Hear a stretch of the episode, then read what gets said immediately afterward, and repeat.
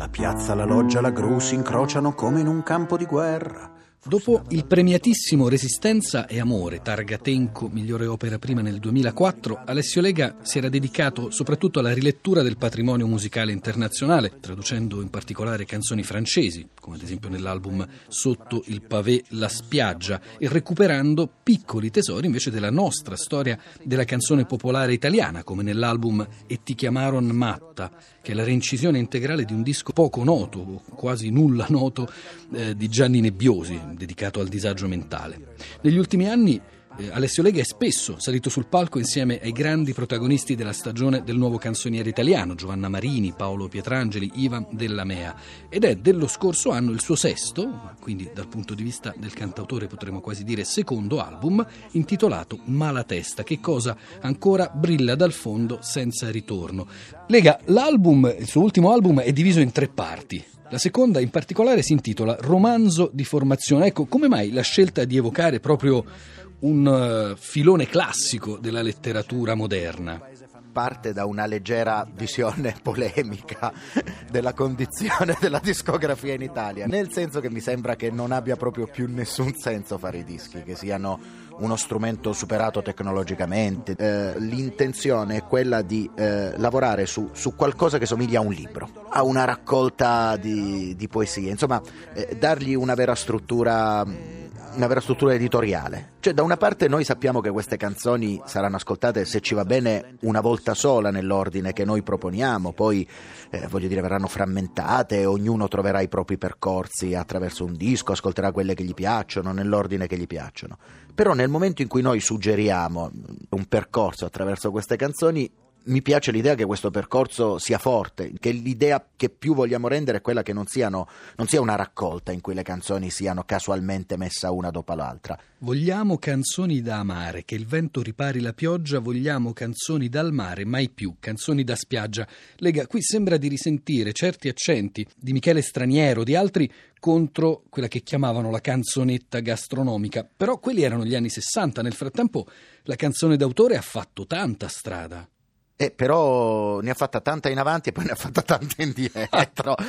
ha doppiato il capo di Buona Speranza. E cronologicamente qual è il capo di Buona Speranza? Ma secondo me è la canzone d'autore italiana che senz'altro è stato anche un grande successo commerciale, anche di grandissima qualità ha smesso di essere tale sul finire del Novecento. Ma il bello della canzone d'autore è proprio come un libro, questo tenere in piedi un rapporto fra una collettività e un individuo. Quando canti a un pubblico, grande o piccolo che sia, ti rivolgi a tutto il pubblico insieme, ma parli come se parlassi a ogni singolo. La forza della canzone d'autore è non sembrare cantata, ma sembrare eh, un discorso individuale rivolto a ogni persona. Ecco, questo equilibrio secondo me si raggiunge solo lì e questa è la caratteristica che probabilmente non la farà mai scomparire del tutto.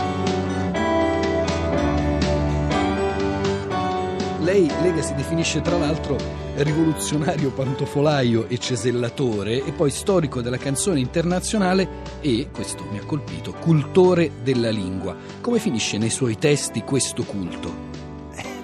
Attraverso la scrittura, ogni cantautore ha questi due versanti. Da una parte sicuramente l'espressione in pubblico, il fatto di poter portare, anzi avere il privilegio di continuare a raffinare la propria lingua attraverso le esecuzioni, però sicuramente c'è un lato, quello che io definisco pantofolaio un po', un, un po scherzosamente, quello in cui vivi circondato nella tua fortezza di libri, di parole, a volte anche di parole cantate, perché per me certi dischi valgono esattamente quanto certi libri. È lì, è in questa culla che io covo le mie uova di parole.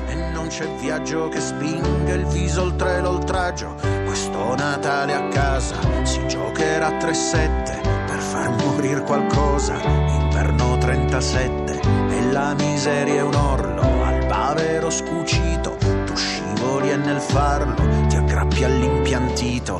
Così di niente in niente si va per acquiescenza. Si smette di essere uomini, si avanza nell'assenza. Si smette l'aria, si smettono gli abiti usati lo strazio della libertà, gli stracci accumulati. Lei ha scritto anche due libri, Canta che non ti passa, uscito nel 2008, e Incrocio di sguardi, scritto insieme ad Ascanio Celestini. Celestini, che proprio nel suo ultimo album, Alessio Lega, firma il testo di Monte Calvario. Com'è stato lavorare con lui? Il testo e la musica, eh? Mm, sapendo che, che, Ascanio è un grande uomo di parola, a volte si pensa che abbia scritto solo il testo. No, no, ha scritto tutta la canzone. Ascanio che deriva la sua formazione non da una formazione teatrale, drammaturgica, bensì dall'antropologia. Lui era uno studente di antropologia che ha deciso a un certo punto di non scrivere dei saggi, magari importantissimi, che però avrebbero letto in dieci persone, ma di usare la drammaturgia come strumento per riprodurre il parlato, l'oralità. Possiamo dire che ad unirvi è stato l'interesse e la passione per la cultura popolare?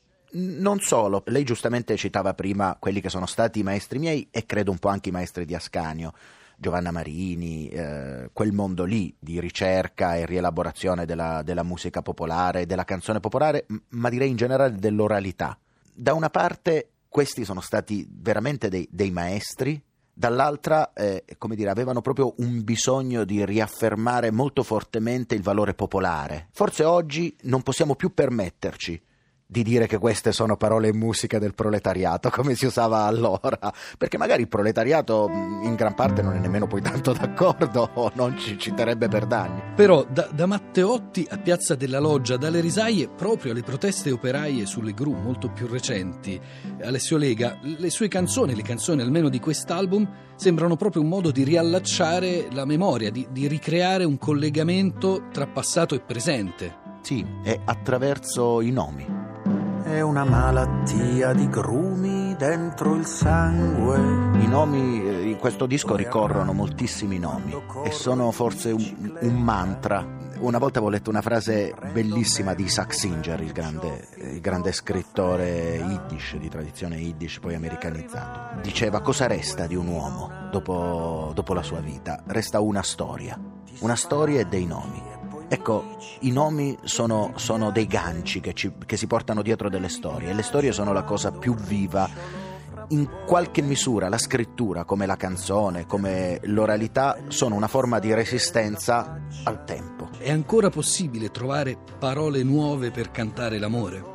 Se è ancora possibile innamorarsi e, e, e vedere e, con occhi nuovi, cioè consegnarsi a, a tutta una nuova visione attraverso gli occhi di un'altra persona, evidentemente sì, è ancora possibile, non so se trovare parole nuove, però combinare quelle vecchie in modo che, che, i sentimenti, quelli sì, siano nuovi.